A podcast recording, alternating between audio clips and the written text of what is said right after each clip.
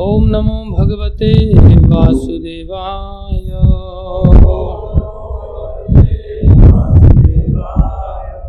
ॐ नमो भगवते वासुदेवाय।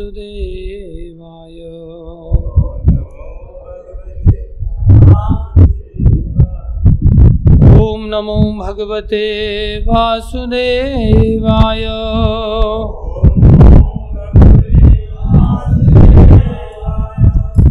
नारायणं नमस्कृत्यं। नरं चैव नरोत्तमम्। देवीं सरस्वतीं व्यासं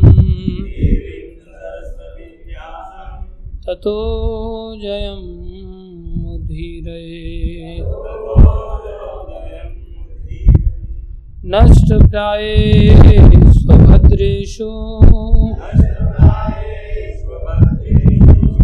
नित्यं भागवत सेवया। भगवती उत्तम श्लोके। भक्तिर्भवती नैष्ठिकी।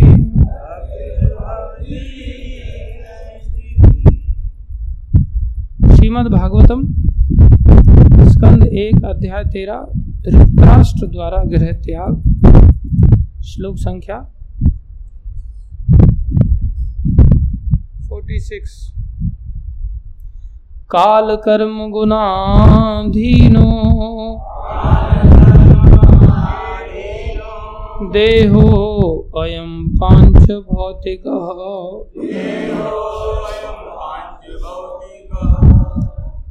कथम अन्यास्तुम गोपाये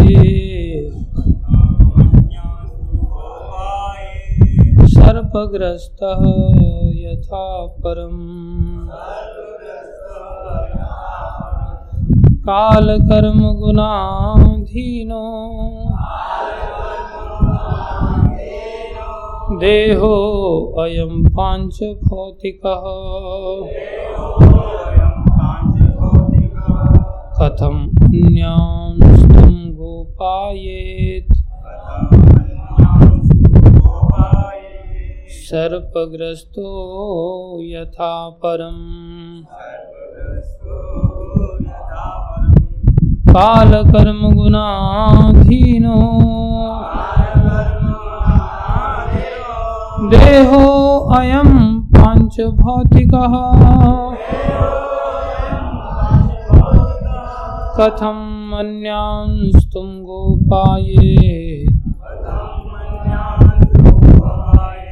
सर्पग्रस्तो यथा परम।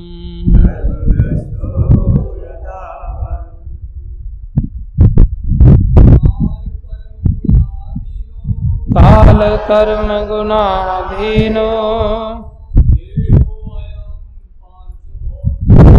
देहो अयम पाँच भौतिक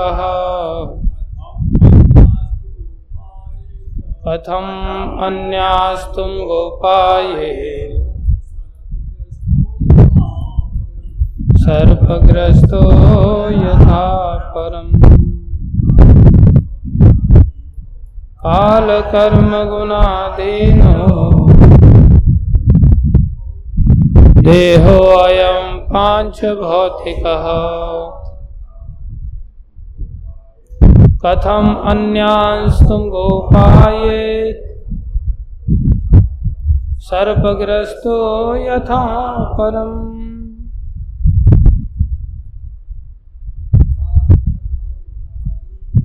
काल कर्म गुणाधीनो देहो अयम पाँच भौतिक। कथम अन्यास्तुम गोपाये। सर्पग्रस्तो यथा परम काल कर्म गुणाधीनो देहो अयम पाँच भौतिक। कथम अन्यांस्तुम गोपाये। सर्पग्रस्तो यथा परम। माताएँ। काल कर्म गुणाधीनो देहो अयम पाँच भौतिक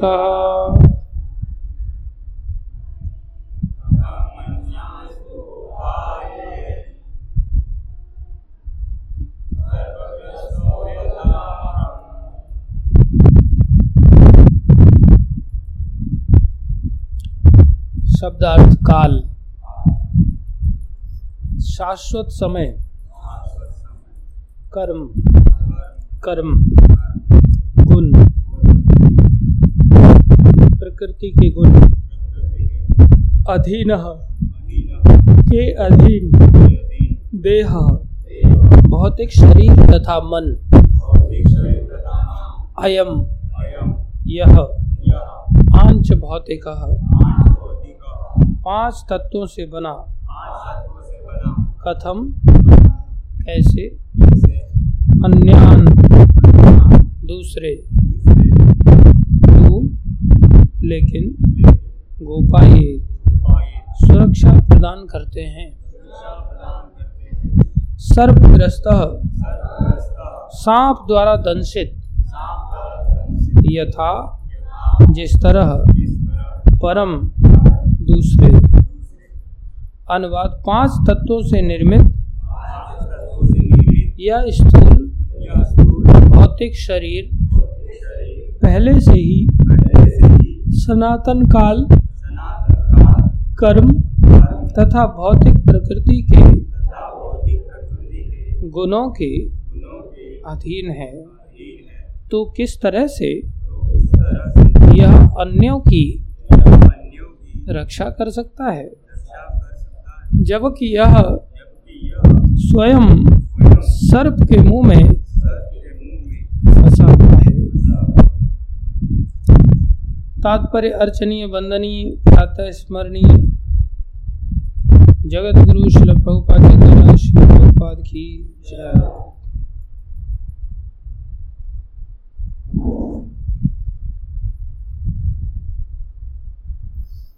राजनीतिक, आर्थिक, सामाजिक तथा सांस्कृतिक प्रचार द्वारा विश्व आंदोलनों से किसी को कोई लाभ होने वाला नहीं। क्योंकि श्रेष्ठ शक्ति द्वारा नियंत्रित होते हैं। बद्ध जीव पूरी तरह से भौतिक प्रकृति के नियंत्रण में होता है, जो प्रकृति के तीन गुणों के प्रभाववश होने वाले कर्म तथा सनातन काल के रूप में व्यक्त होता है। प्रकृति के तीन गुण हैं, अर्थात सत, रज तथा तम। सतोगुणी हुए बिना मनुष्य वस्तुओं को असली रूप में नहीं देख पाता। रजो तथा तमोगुनी व्यक्ति वस्तुओं को उनके असली रूप में कभी नहीं देख पाता। अतएव रजोगुनी तथा तमोगुनी व्यक्ति अपने कार्यों को सही दिशा नहीं दे पाते, केवल सतोगुनी व्यक्ति ही कुछ हद तक ऐसा कर पाता है। चूँकि अधिकांश व्यक्ति राजसी तथा तामसी होते हैं, अतएव उनकी योजनाएँ तथा परियोजनाएँ शायद ही अन्यों को कुछ लाभ पहुँचा सके। प्रकृति के गुणों के भी ऊपर शाश्वत समय होता है, जो काल कहलाता है। क्योंकि यह भौतिक जगत की हर वस्तु को, आकृति को, हर वस्तु की आकृति को बदल देता है। यदि हम अस्थायी रूप से कोई लाभप्रद कार्य कर भी ले तो समय बीतने पर काल द्वारा यह अच्छी परियोजना भी विनष्ट कर दी जाती है। यदि कुछ किया जाए किया जा सकता है तो इतना ही कि इस सनातन काल से छुटकारा पा लिया जाए। जिसकी तुलना काल सर्प से की गई है, जिसका दंश सदैव जान लेने जानलेवा होता है। कोई भी व्यक्ति सर्प दंश से नहीं बच पाता, अतएव काल सर्प अथवा प्रकृति के गुणों के चंगुल से बचने का सर्वश्रेष्ठ उपाय भक्ति योग है। जिसकी संस्तुति भगवतीता में की गई है। सबसे पूर्ण लोक उपयोगी परियोजना यह है कि हर व्यक्ति को विश्व भर में भक्ति योग के प्रचार कार्य में लगाया जाए, क्योंकि उसी के द्वारा लोगों को काल, कर्म तथा गुण द्वारा व्यक्त माया के चंगुल से बचाया जा सकता है। भगवत गीता के चौदहवें अध्याय के छब्बीसवें श्लोक में इसकी स्पष्ट रूप से पुष्टि होती है। ओम ज्ञानम तिमिरन्धस्य ज्ञानं जनशलाकया चक्षुरुन्मीलितं येन। तस्मै श्रीगुरुवे नमः। श्रीचैतन्यमनोविष्टं स्थापितं येन भूतले। स्वयं रूपकदा मह्यं ददाति स्वपदान्तिकं वन्देऽहं श्रीगुरु श्रीयुतापनुगमनं श्रीगुरु वैष्णवांश श्रीरूपं सागरजवतं सगना रघुनाथान्वितं तं सजीवं सान्द्वैतं सावधूतं परिजनसहितं कृष्णचैतन्यदेवं श्रीराधा कृष्णपदांसै गणललिता श्रीविशाखान्वितांश हे कृष्णकरुणा सिन्धु दीनबन्धो जगत्पते। गोपेश गोपिका कान, श्री राधा कांत नमस्ते तप्त कांचन गौरंगी राधे वृंदावनेश्वरी वृषभानुसुते देवी प्रणमामि हरिप्रिय। वाञ्छा कल्पतरुभ्यश्च कृपा सिन्धुभ्यः च पतितानां पावनेभ्यो वैष्णवेभ्यो नमो नमः। जय श्री कृष्ण चैतन्य प्रभु नित्यानंद श्री अद्वैत गदाधर शिवाशादि गौर भक्त वृंद हरे कृष्णा हरे कृष्णा कृष्णा कृष्णा, हरे हरे हरे राम हरे राम राम राम, हरे हरे। हरे कृष्णा हरे कृष्णा कृष्णा कृष्णा, हरे हरे। हरे राम हरे राम राम राम, हरे हरे। हरे कृष्णा हरे कृष्णा कृष्णा कृष्णा, हरे हरे। हरे राम हरे राम राम राम। गुरुवे गौरचंद्राय, राधिकाय तदालय, कृष्णाय कृष्ण भक्ताय तद भक्ताय नमो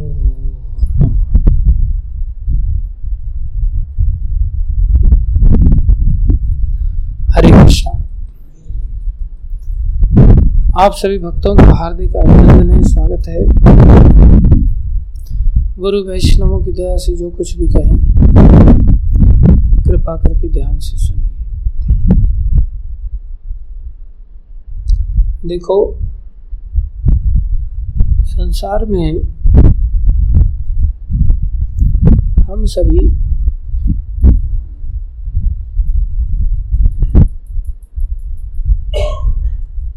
अधीन जीव हैं, स्वतंत्र नहीं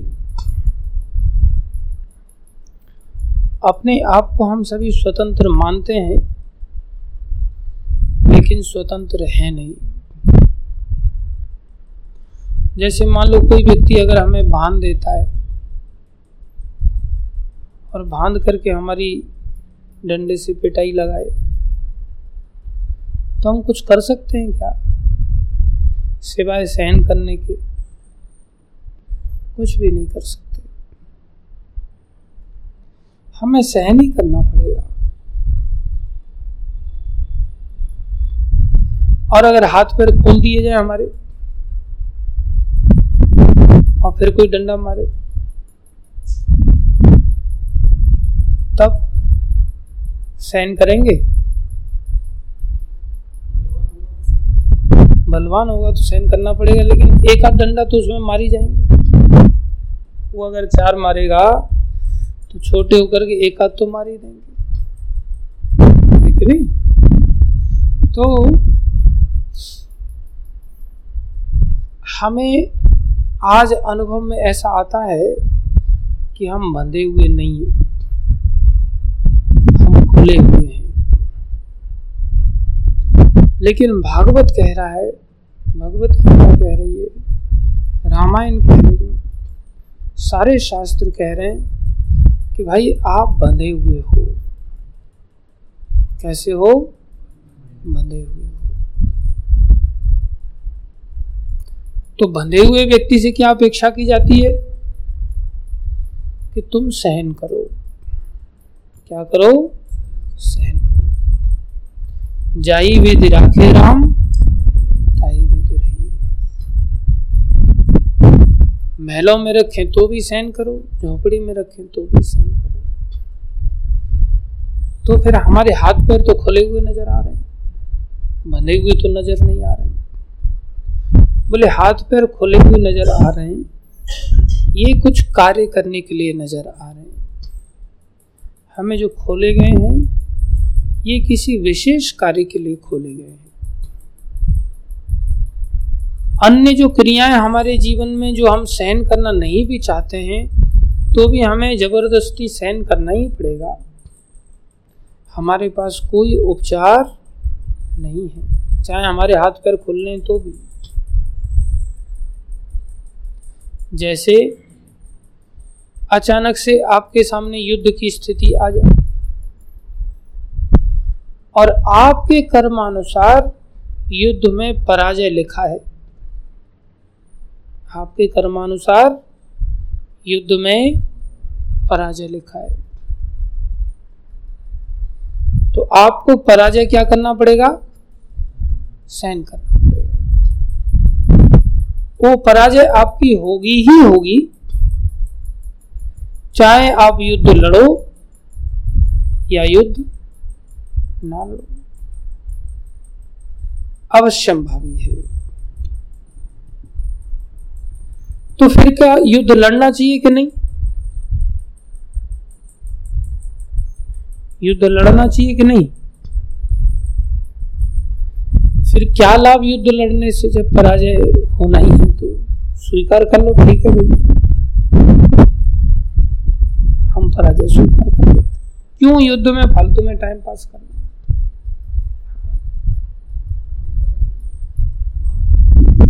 यही तो भ्रम दूर करने के लिए कहता है, ये श्लोक बताए गए आपको गारंटी से पता है, किसी के भाग्य से कोई जीव मरने वाला है। आप उसकी सहायता कर ही नहीं सकते। चाहे वो आपके नज़दीक का ही व्यक्ति, उसके कर्मों से उसके परिणाम में ये आना ही आना है कि उसकी मृत्यु निश्चित है। तो आपको फिर बचाने का प्रयास करना चाहिए। क्या लाभ प्रयास करने से? लेकिन सारा संसार प्रयास करता है इसलिए हमें चिंता रहती है। संसारी में ये लोग सब क्या बोलेंगे अगर मैंने प्रयास नहीं किया तो,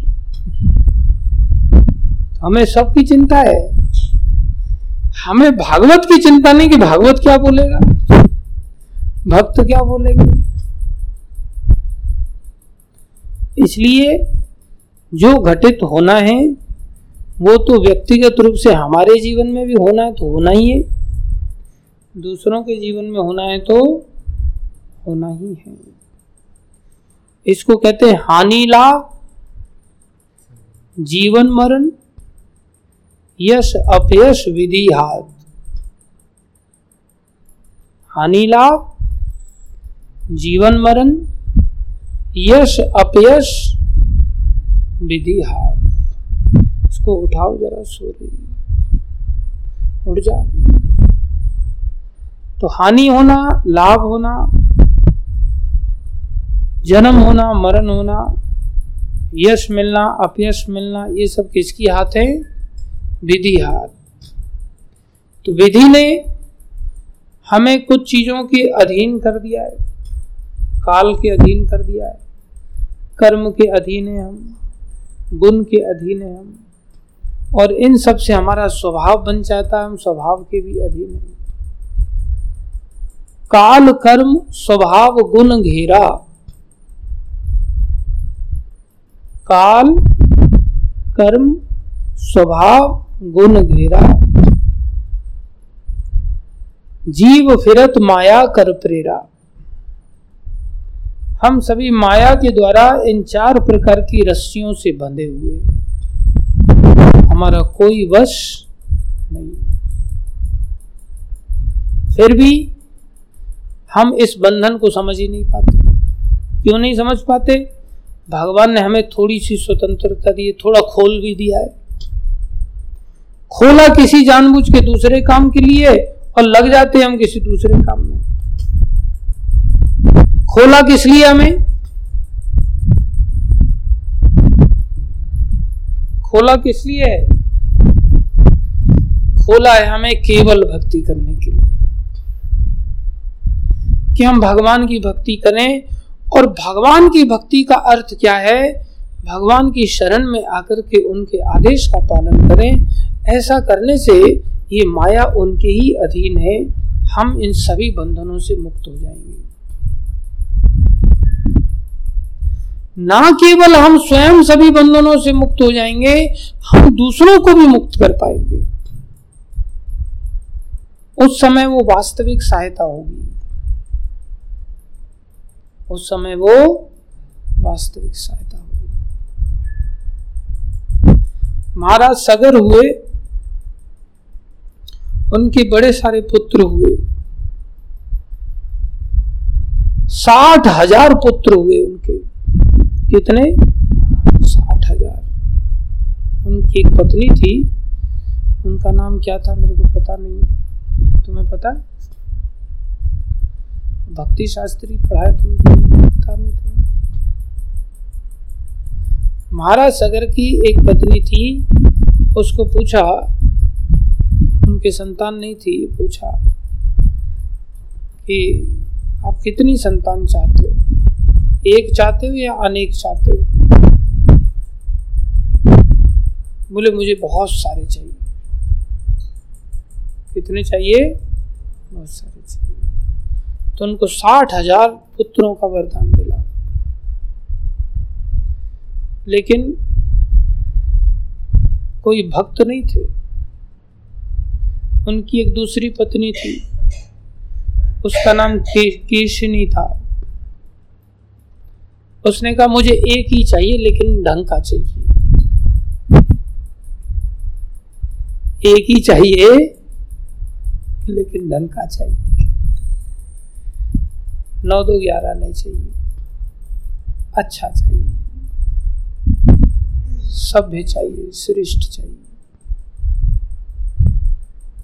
एक पैदा हुआ उनके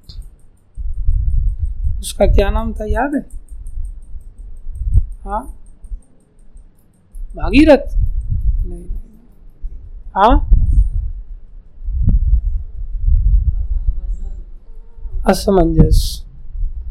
असमंजस के आगे चलकर के अंशुमान आदि हुए। तो जो असमंजस थे ये योग भ्रष्ट थे। पूर्व में भक्त थे। भक्ति से भ्रष्ट होकर के भक्ति पूर्ण नहीं कर पाए थे। इनके यहाँ पैदा हुए। तो साठ हज़ार पुत्र हैं एक और और एक और ये अकेला पुत्र तो इस अकेले पुत्र की हरकत क्या होती थी? ये आए दिन राजा के लिए शिकायत का कारण बनते थे। और इतनी भयानक शिकायत का कारण बनते थे। मित्रों के साथ खेलने जाते थे और मित्रों को पकड़ पकड़ के नदी में डुबो देते थे। मार डालते थे। कोई कर सकता है ऐसा? अड़ोसी पड़ोसियों के बच्चों को मार डाला। कितने सारे बच्चों को मार डाला? रोज शिकायत लेकर के आते थे महाराज के पास लोग। आपके बच्चे ने ऐसा कर दिया, आपके बच्चे ने ऐसा कर दिया। अब ये सहायता करना है या दूसरों की अहित कर रहे हैं। दूसरों का कितना बड़ा अहित कर रहे हैं, जान से ही मार दे रहे हैं। और ऐसे ऐसे व्यवहार करते थे कि ऐसा लगता है ये पागल कहाँ से आ गया घर में? उन्होंने बोला कि मैंने तो ऐसा मांगा था कि एक ही हो, लेकिन ढंग का हो। ये बेढंगा कहाँ से पैदा हो गया अचानक से? आखिर में महाराज सगर दुखी होकर के कहने लगे, तुम चले जाओ मेरे राज्य से।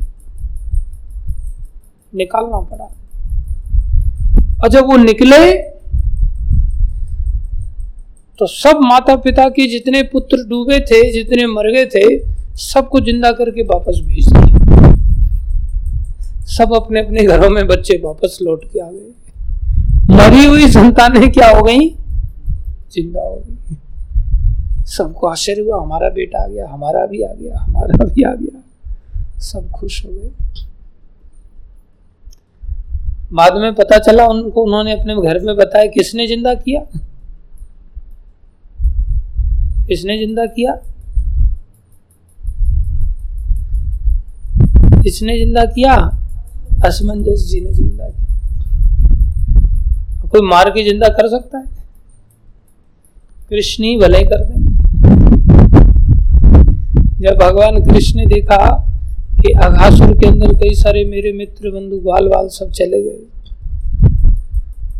तो भगवान भी पीछे पीछे चले गए उनके बुलाने पर और उसने तुरंत विशाल का मुँह अपना बंद कर दिया। अजगर था विशाल।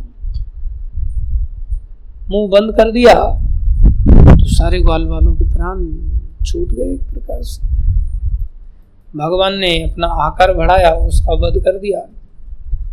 ठाकुर जी ने देखा, अभी सब बेचारे मृत्यु को प्राप्त हो गए ठाकुर जी ने हल्की सी बंशी वादन किया।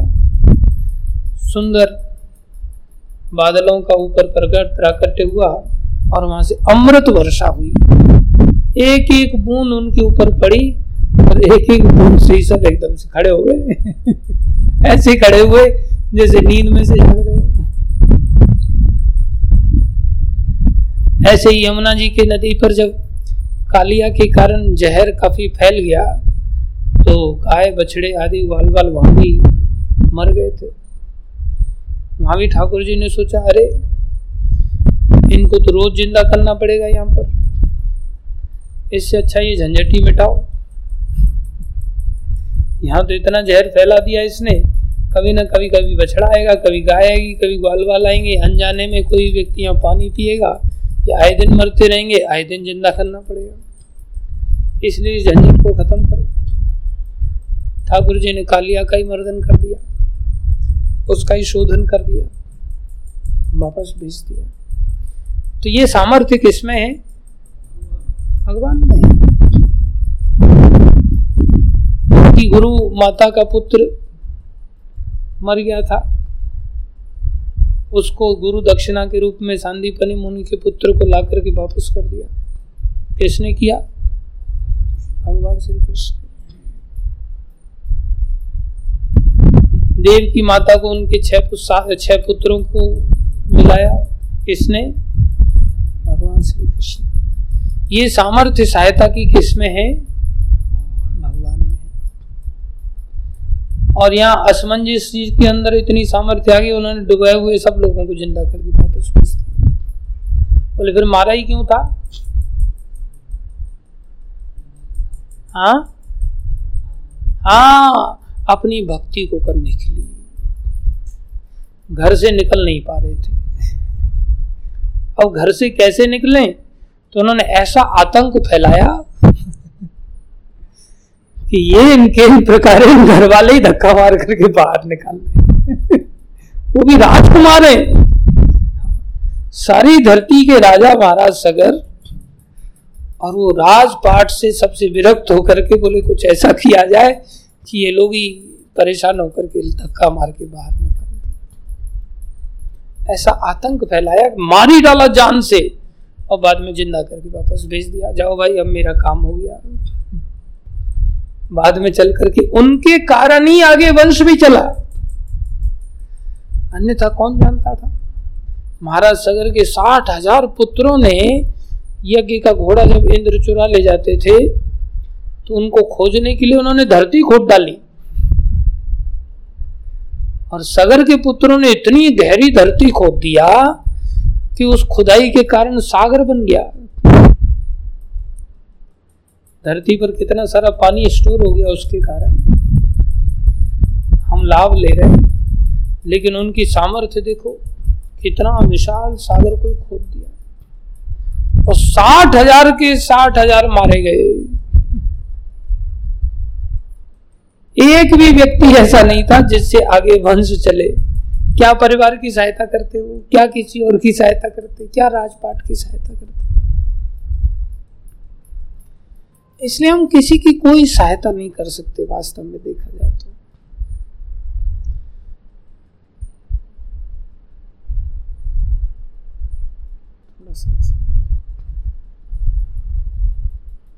लेकिन उधर असमंजस जी की सहायता से आगे वंश चला। हमको लगता है, अरे मेरा पोतन पोता नील माधव है, बेचारा वहाँ अकेला है। दादी यहाँ पर आकर के बैठ गई है। वहाँ उसकी कौन देखभाल करेगा?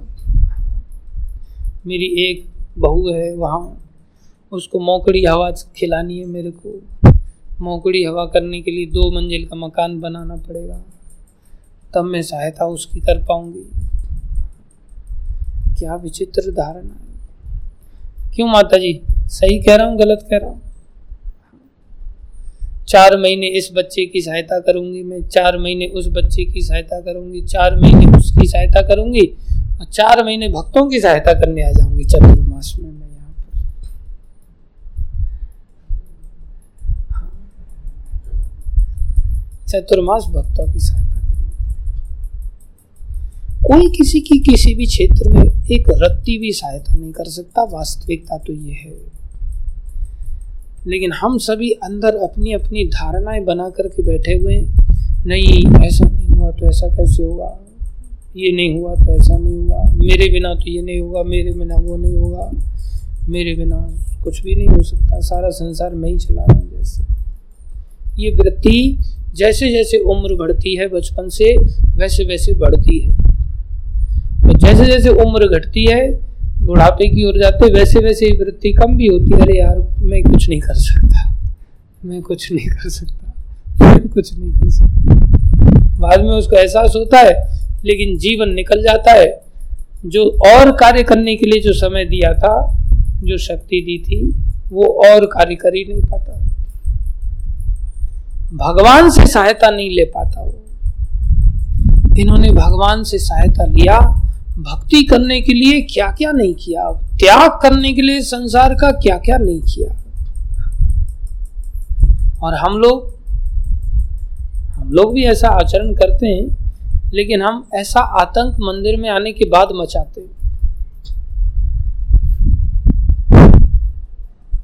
कि कुछ ऐसा किया जाए कि वैसे तो हम निकल नहीं पा रहे मंदिर से। आसानी से आज्ञा मिलती नहीं। बोले, आतंक मचाओ। गाली गलौज करो, गंदी गंदी गालियाँ दो। कहा तो एक और प्रभु जी? साक्षात प्रभु।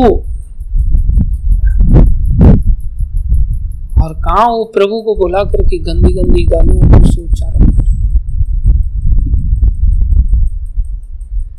शर्म आनी चाहिए। और कहा अन्य प्रकार के आतंक मचाने में लगे रहते वश में नहीं है तो जान से ही मार दें किसी को। एक हुआ तो हमें बंद कराना पड़ा इसकी वजह से। एक हुआ पीछे थोड़ा दूर है, वो दिखता नहीं इतना। अन्यथा बस चलता तो उठा उठा के कुएँ में भी लोगों को पटक देते। क्यों सनातन धर्म गलत कह रहा? सनातन ऐसा नहीं है।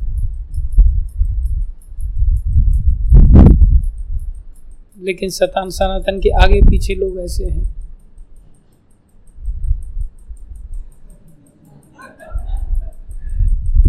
अरे तू ही नहीं, आगे पीछे वो भी है।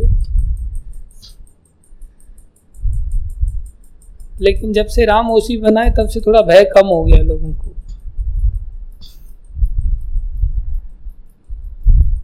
सब आज़ाद हो गए काफ़ी। अच्छी बात है।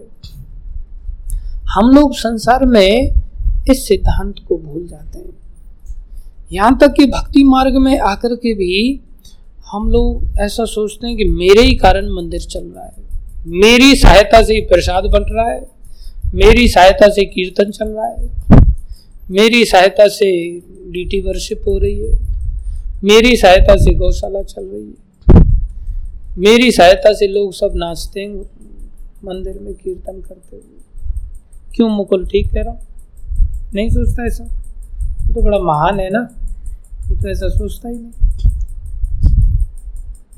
महान है या लहान है? लहान तो फिर सोचता ही वो तो ऐसा कुछ थोड़ा बहुत सोचता होगा। नहीं सोचता? फिर तू कैसे गया था यहाँ से वापस दिल्ली में कि मेरी सहायता से मैं भाई को लेके आऊँगा? मेरी सहायता से मैं वो काम करके आऊँगा? बिना मेरे वो काम होगा ही नहीं। गया था कि नहीं गया था? बोल।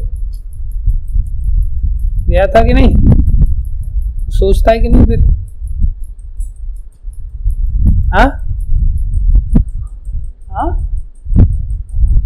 अरे, खुद का काम था मतलब किसी की सहायता करने के लिए गया था। खुद की सहायता भी खुद क्या कर सकता है तुम खुद की सहायता कर सकता है? खुद बना हुआ आदमी है तो। हाँ? है कि मुक्त है? हम सब बंधे हुए हम लोग कोई किसी का कुछ नहीं कर सकता। तो फिर क्या चुपचाप बंधे होकर के चुपचाप ऐसे बैठ जाए? बंधे होकर चुपचाप बैठे रहे? बोले, नहीं, भगवान ने खोल के भी दिया है। हाथ पैर हिला सकते हैं, टांगे हिला सकते हैं, मुँह से बोल सकते हैं, आँखों से देख सकते हैं। ये बहुत सारे कानों से श्रवण कर सकते हैं। किस लिए दिया है? भक्ति करो, बस। किस लिए दिया है? भक्ति भक्ति कैसी करें? भक्ति कैसी करें? आज्ञाकारी वाली, समर्पित होकर के आज्ञा पालन करें, बस। आज्ञा पालन करने से सब कुछ हो सकता है। असंभव भी संभव हो सकता है। हमारी सब सहायताएँ अपने आप हो जाएँगी, यदि हम भगवान की आज्ञा का पालन करते सब कुछ हो जाएगा अपने आप। कुछ भी चिंता करने की आवश्यकता नहीं रह जाती। तो फिर आज्ञा पालन के अतिरिक्त हम जो कुछ भी कर रहे हैं, वो क्या है फिर?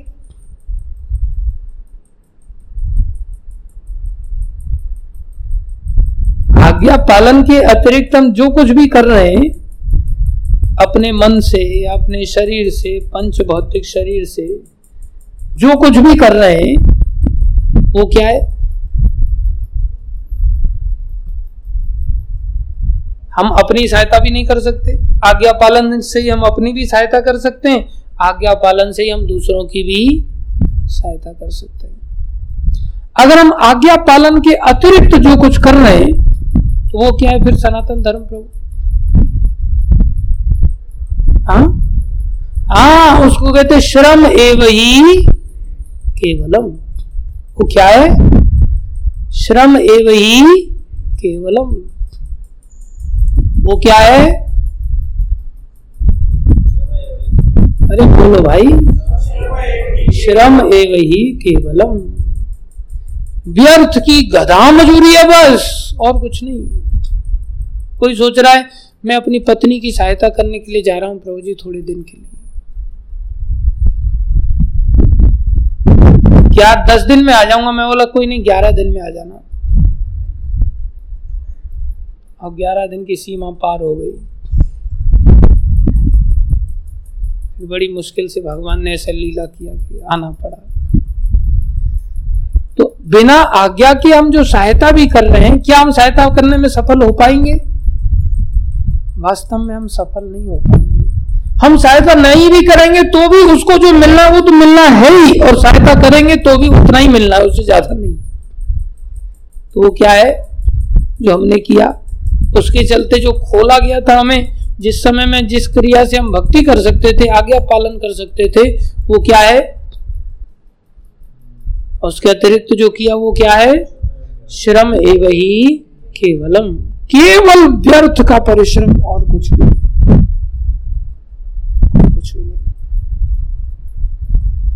इसलिए संसार में भी हमें व्यवहार करना हो, या मंदिर में भी व्यवहार करना हो, या दुनिया में हम कहीं भी रहें, हमारा प्रत्येक व्यवहार किसके अधीन होना चाहिए?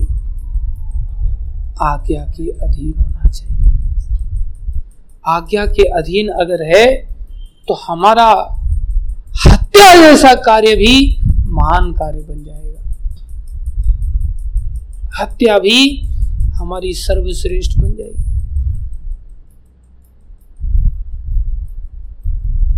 और अगर हम आज्ञा के अधीन नहीं है, हमारा धर्म भी क्या बन जाएगा? अधर्म बन जाएगा। ये बात सिखाई जा रही है भागवत के द्वारा। किसको? इस श्लोक में किसको सिखा रहे हैं ये? कौन सिखा रहे हैं? नारद मुनि सिखा रहे हैं किसको? युधिष्ठिर महाराज कौन है? सारी संसार के सम्राट। सारे संसार के सम्राट। ऐसे सम्राट हैं जिनके यज्ञ में शिव जी आते हैं, जिनके यज्ञ में ब्रह्मा जी आते हैं, जिनके यज्ञ में इंद्र आते हैं। सब वायुदेव, अग्निदेव सब आकर के बैठते हैं। अग्निदेव तो इंद्र अर्जुन के मित्र हैं। अग्निदेव तो अर्जुन के मित्र हैं। किसी कैसी विचित्र बात है। ऐसे सम्राट को नारद जी कह रहे, तुम सहायता कर सकते हो। तुम खुद बंधे हुए हो। इसलिए तुम्हें शोक नहीं करना चाहिए। तुम क्या सोच रहे हो? तुम्हारे दादी, ये ताऊ जी, ये ताई जी, ये सब असहाय है। ये दुखी हो रहे थे। ये भक्त की पीड़ा है। वो अपने ताऊ ताई के लिए नहीं असहाय महसूस कर रहे थे, वो तो प्रत्येक जीव मात्र का सोचते हैं और पर दुखी दुखी होते हैं, इसलिए उनकी सहायता करना चाहते हैं। लेकिन जब संबंध की बात आ जाती है, जहाँ मोह उत्पन्न होने की संभावना रहती है, बोले संबंधी लोगों की तो सहायता करने का प्रयास करना ही नहीं चाहिए किसी भी प्रकार से, वहाँ मोह की स्थिति पैदा होने की संभावना बन जाती है इसलिए हम पूरी तरह से एक प्रकार से न्यूट्रल होकर के, सारे संसार के जीवों को कृष्ण के मान करके, कृष्ण भक्ति के द्वारा सहायता करने की चेष्टा करनी चाहिए। चाहे वो परिवारीजन है या कोई दूसरा है, सबको कृष्ण भक्ति दो। अगर वो कृष्ण भक्ति लेते हैं तो और सहायता करो, नहीं लेते हैं तो उनसे राम राम कर दो। और ऊपर से अगर बाँध के रखते हैं तो उनके बच्चों को कुएँ में डाल दो। आपकी अगर सहायता नहीं ले रहे हैं वो और उल्टा आपका विरोध कर रहे हैं, आपको निकलने भी नहीं दे रहे हैं आसानी से तब क्या करो? ऐसा आतंक मचाओ कि उनके बच्चे जब तक क्यों न मारने पड़ जाए, लेकिन अपना उद्धार करना बहुत आवश्यक है। इसलिए हमें अगर वास्तव में मुक्त होना है इस अधीनता से, काल की अधीनता से, कर्म की अधीनता से, गुण की अधीनता से, एक मात्र उपाय है। हम इसी बात को यहाँ पर समझा गया तुम अन्यों की क्या बात कर रहे हो? काल कर्म गुणाधीनो, देहो अयम पाँच भौतिक कथम अन्यास तुम गोपाये तुम अन्यों की क्या सहायता करोगे? क्या सुरक्षा करोगे? सर्पग्रस्तो यथा परम, जिस तरह से सांप के द्वारा दंशित जीव खुद मरा हुआ है, खुद जहर चढ़ रहा है, उसके ऊपर मरने वाला है। वो दूसरे की क्या सहायता कर सकता है? काल सर्प, साधारण सर्प तो संसार के हो सकता है।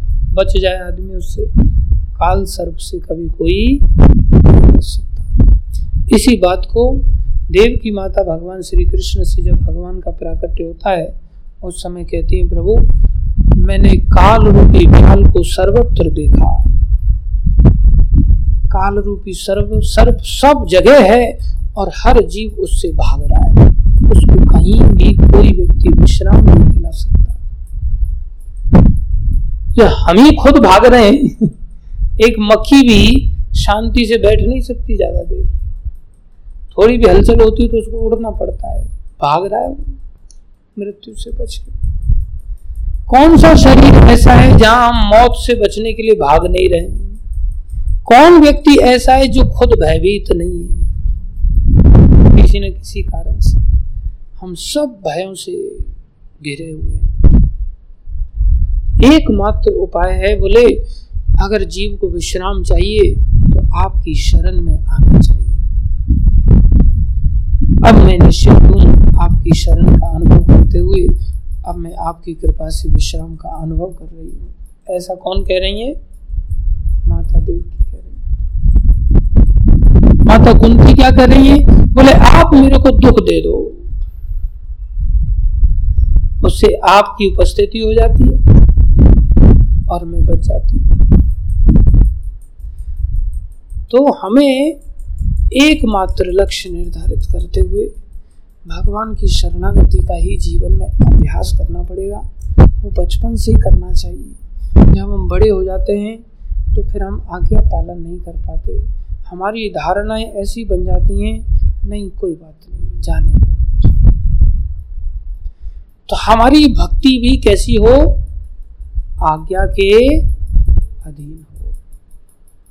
श्रुति स्मृति पुराण आदि पंचरात्रिक विधि बिना एकांत की हरिर भक्ति उत्पात एव कल्पते। केवल उत्पात मचाते हम जब अपनी मन मर्ज़ी की भक्ति करते। भक्ति भी मन मर्ज़ी की नहीं होती। भक्ति को लेकर के भी हमें चर्चा करनी चाहिए गुरुजनों से। अगर हमारी सामर्थ्य नहीं हो तो प्रश्न उत्तर करने चाहिए। जैसे अर्जुन की सामर्थ्य नहीं थी आज्ञा पालन करने की, युद्ध लड़ने की शुरुआत में। तो उन्होंने क्या किया? भगवान के साथ चर्चा किया। चर्चा किया, परिणाम में वो समझ गए। समझ गए तो फिर उन्होंने क्या किया? आज्ञा का पालन भगवान ने सहायता की। ऐसा लगता है हमें कि भगवान हमारी सहायता क्या करेंगे? हमारी सहायता तो हमें खुद ही करनी पड़ेगी। खुद करने के लिए भगवान ने हमें हाथ पैर खोल के दिए। लेकिन खुद कैसे करें? भगवान से सहायता की याचना करके। खुद की सहायता कैसे कर सकते हैं?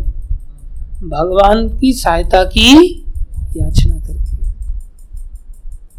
अर्जुन को भी भगवान ने ये मौका दिया। भगवान ऐसे ही सीधे सहायता करने के लिए नहीं चले गए। अर्जुन तेरी तरफ़ से तो मैं निहत्ता युद्ध लड़ूँगा। और दुर्योधन को मैंने सोचा उसको सेना दे देता हूँ। ऐसा भगवान स्वयं गए क्या अर्जुन के पास बताने के लिए? अर्जुन को चॉइस दिया। अर्जुन स्वयं गए। इधर दुर्योधन भी गया सहायता मांगने के लिए। लेकिन दुर्योधन भगवान से सहायता नहीं चाहता। भगवान के विस्तार से सहायता चाहता है, भगवान की माया से सहायता चाहता है। हम लोग भी संसार में लोगों से सहायता चाहते थे। लेकिन हम भगवान से सहायता की याचना नहीं करते, पात्र नहीं बनाते अपने आप को। अर्जुन ने पात्र सिद्ध किया वहाँ, भगवान ने परीक्षा लिया, लेकिन अर्जुन ने अपनी स्वतंत्रता जो छोटी सी दी थी, उसको वहाँ पात्र के रूप में सिद्ध किया। मुझे तो केवल आप ही चाहिए। भगवान बोले निहत्ता हूँ नहीं, जैसे भी हैं, आप ही चाहिए, बस। सबने मूर्ख सिद्ध किया उनको, जितने भी संसारी साधारण लोग थे। भक्तों को छोड़ करके, भक्तों ने समझा, अरे, बड़ा बुद्धिमान कुछ लोग संसार में भी निपुण होते हैं, जो भगवान की महत्ता को समझ लेते हैं, लेकिन शरण में नहीं जा पाते। मतलब के लिए शरण में आते हैं। उनको पता है, इनके अलावा कोई नहीं। ऐसा ही शकुनी था। उसने दुर्योधन को मूर्ख कहा था, मूर्ख तूने ये क्या किया? वो स्वार्थी था, वो जानता था कृष्ण ने हत्या भी कितने सामर्थ्यशाली हैं। लेकिन फिर भी लोग शरण में नहीं आ पाते थे। तो हमें अपनी सहायता के लिए भी कृष्ण का ही सहायता लेनी चाहिए। वही हमारी खुद की सहायता का प्रयास है। बाद में कृष्ण तो सहायता करने के लिए अत्यंत उदार हैं, अत्यंत लालायत हैं। वो मौका ढूंढते मैं इसकी सहायता कैसे करूँ? हमसे ज़्यादा प्रयासरत हैं वो हमारी सहायता करने के लिए। अगर हम पूरी तरह से उनकी सहायता का ही आशा रखते हैं, ये यथामाम प्रपद्यंते तो वो भी पूरी तरह से हमारी सहायता करने के लिए तैयार हो हैं। तो हमें एक निष्ठ होकर के उनकी ही सहायता की कामना अगर मन में आ जाए, ऐसा मन बन जाए, इससे श्रेष्ठ बात क्या है?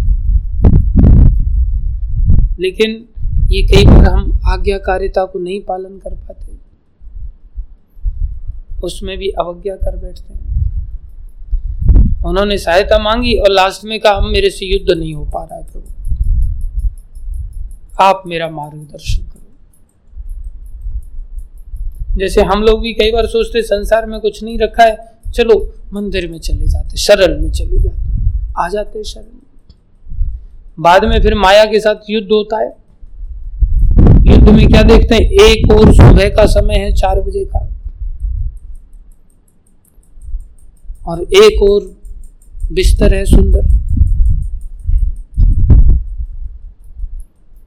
तो जैसे अर्जुन ने जैसे ही सेना को देखा और मोहित हो गए, वो अपने पार्षदों को देखा। ऐसे हम बिस्तर को देखते हैं और देखते हैं सब हॉल में से चले गए, मैं ही बचाऊं मंगल आरती तो चालू होने वाली है, मैं लाइट बंद करके भी चले गए ये लोग। मैं तो किसी की नज़र में आया ही नहीं। अब ऐसे भी बहुत सारे लोग हैं, मैं तो पीछे बाहर ही खड़ा होकर मंगल आरती करता था। आज नहीं भी किया तो चलेगा। सामने बिस्तर है मोहित होकर के अरे चलो सो जाते हैं। या कई बार अपने मित्र बंधु हमें दिखाई देते हैं, जैसे वहाँ मित्र बंधु दिखाई दिए अर्जुन को। अपने भी मित्र बंधु दिखाई दे और ये भी सो रहा है अभी तक। अनुराधा का अच्छा अनुभव है लगता है इस मामले में। ये भी सो रहा है? ये तो मेरे से सीनियर है। सिर्फ़ ये सो रहा है, मैं क्यों उठू? मैं युद्ध नहीं लड़ूँगा। हथियार डाल देते। मोह ग्रसित हो जाते हैं। या देखते हैं, अरे, मेरे मित्र बंधु इस पक्ष को छोड़कर के उस पक्ष में चले गए। सुबह जब करते समय मंदिर की इस सीमा को लांग करके उस सीमा में चले गए। तब तो सोचते, इधर रहूँ? या उस पक्ष की ओर से लड़ाई लड़ू? चलो फिर उधर ही चला जाता हूँ। मित्र बंधु चले।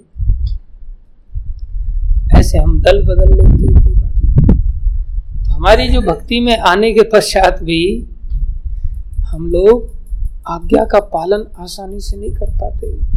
बार बार बार बार युद्ध में पराजित होते ऐसी स्थिति में क्या करना चाहिए? चर्चा करनी चाहिए। स्वयं की ओर से चर्चा करनी चाहिए। आज्ञा के अधीन जो जप किया जा रहा है, वो जप श्रेष्ठ है। और आज्ञा के उल्लंघन के साथ जो जप किया जा रहा है वो जब भगवान से नहीं मिलाएगा। ये ऐसे ही है, हरि नाम जो बिना गुरुजनों से प्राप्त कराया जाए, वो हमें कृष्ण प्रेम नहीं देगा। और जो हरिनाम हरिनाम हरिनाम है, जो हरिनाम हमें साधु जनों से, प्रेमी वैष्णवों से प्राप्त होता है, बोले वही हरिनाम हमें कृष्ण प्रेम देगा। तो साधु जनों से प्राप्त हरिनाम साधु जनों की आज्ञा के अधीन रहते हुए जब किया जाता है तो ही कृष्ण प्रेम जागृत होता है, अन्यथा नहीं। इसलिए एक व्यक्ति मंदिर में सोते सोते हरि नाम कर रहा है, चाहे वो विवश है, और एक जाग के बाहर आज्ञा का उल्लंघन करते हुए हरि नाम कर रहा है तो उसका जागा हुआ हरि नाम भी श्रेष्ठ नहीं है, और उसका सोता हुआ हरि नाम भी श्रेष्ठ है। इसलिए आज्ञा पालन के अनुसार ही भक्ति भक्ति कहलाएगी। नहीं तो आगे चल के उत्पात बन जाएगी। आज्ञा कोई ऐसी कठोर नहीं दी जाती। कई बार परिस्थितिवश स्वयं भगवान सुदर्शन चक्र धारण कर लेते युद्ध में स्वयं ही सहायता करते तो आज्ञा ऐसी कठोर नहीं दी जाती कि आप लोग जब करो और आज्ञा देने वाले आराम से खराटे मारे। भी आपकी सहायता करते हैं गुरुजन जन इसलिए आज्ञा ऐसी नहीं कि आपको 24 घंटे में 24 घंटे मंदिर के अंदर ही बैठना है। मात्र एक घंटे का आपको समय दिया गया अब साढ़े पाँच से लेकर के या सवा पाँच से लेकर जब से मंगल आरती जैसे ही समाप्त हो, आप साढ़े छः बजे तक मात्र एक घंटा तो बैठ जाओ जब करने के लिए। तो बहुत ज़्यादा कठोर आ गया है क्या? कितनी सरल आ गया है? एक घंटे तो हम बैठ ही सकते लेकिन हम जब सीनियर डिबोटी बन जाते तो फिर आराम से तफरी लेते मैंने देखा राजकुमार जी निष्ठा के साथ बैठते हैं। हमारे धर्मवीर जी हैं, ये भी निष्ठा के साथ बैठते हैं। हमारे सरनाम जी हैं, ये भी निष्ठा के साथ बैठते हैं। गजेंद्र प्रभु को मैंने देखा, बड़ी अच्छी तरह से जप करते तो ध्यान दें, हम ऊपर से आज्ञा का नाटक करें कि हम बहुत आज्ञाकारी हैं। और अंदर से मनमर्जी करें तो इसे पाखंड क्या कहते हैं? पाखंड अंदर से जैसा समर्पण है, वैसा ही समर्पण बाहर भी लाएँ। बाहर से जैसा समर्पण है, वैसा ही अंदर भावना को विकसित करें। संघर्ष क्यों न करना पड़े? लेकिन हमें आज्ञा पालन करना चाहिए। बुद्धिपूर्वक करना चाहिए। इससे क्या होगा? हम कितने भी पतित क्यों ना हो, हम पवित्र हो जाएँगे चैतन्य महाप्रभु की दया से। ये मैंने अपने जीवन में अनुभव किया कि महाप्रभु पतित पावन है तो वास्तव में पतित पावन है। कैसे कैसे लोग भक्ति में आ जाते हैं, सोच, सोचने से दिमाग हैंग हो जाता है कई बार। ये व्यक्ति भक्ति कर सकता था, कभी संभावना ही नहीं थी दूर कैसे कैसे हम दुष्कर्म करते थे और दया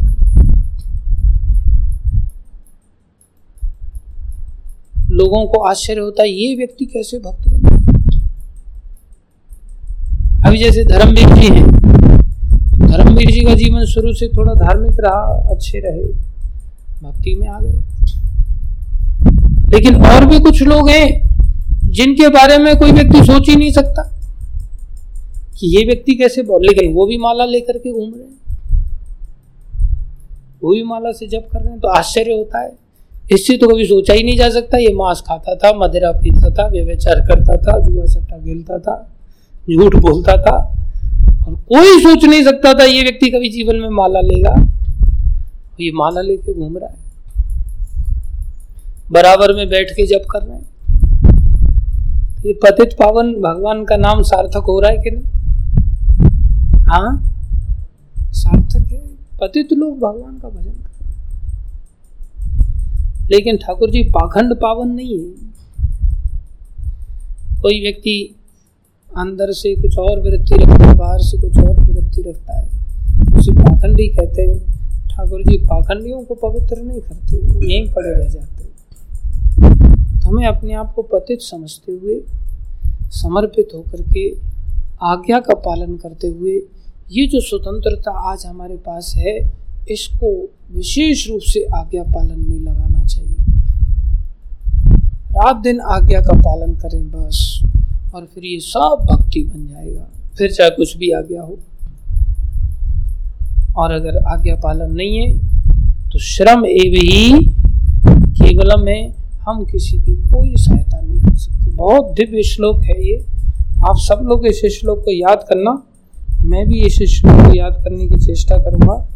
हम लोग के दिमाग खराब हो जाता है ना, हम लोग सोचते हैं, मेरे बिना ये नहीं होगा, मेरे ये श्लोक बहुत अच्छा है। हम सब याद रखें इसको। काल कर्म गुणाधीनो। काल कर्म गुण अधीनो, सिंपल है।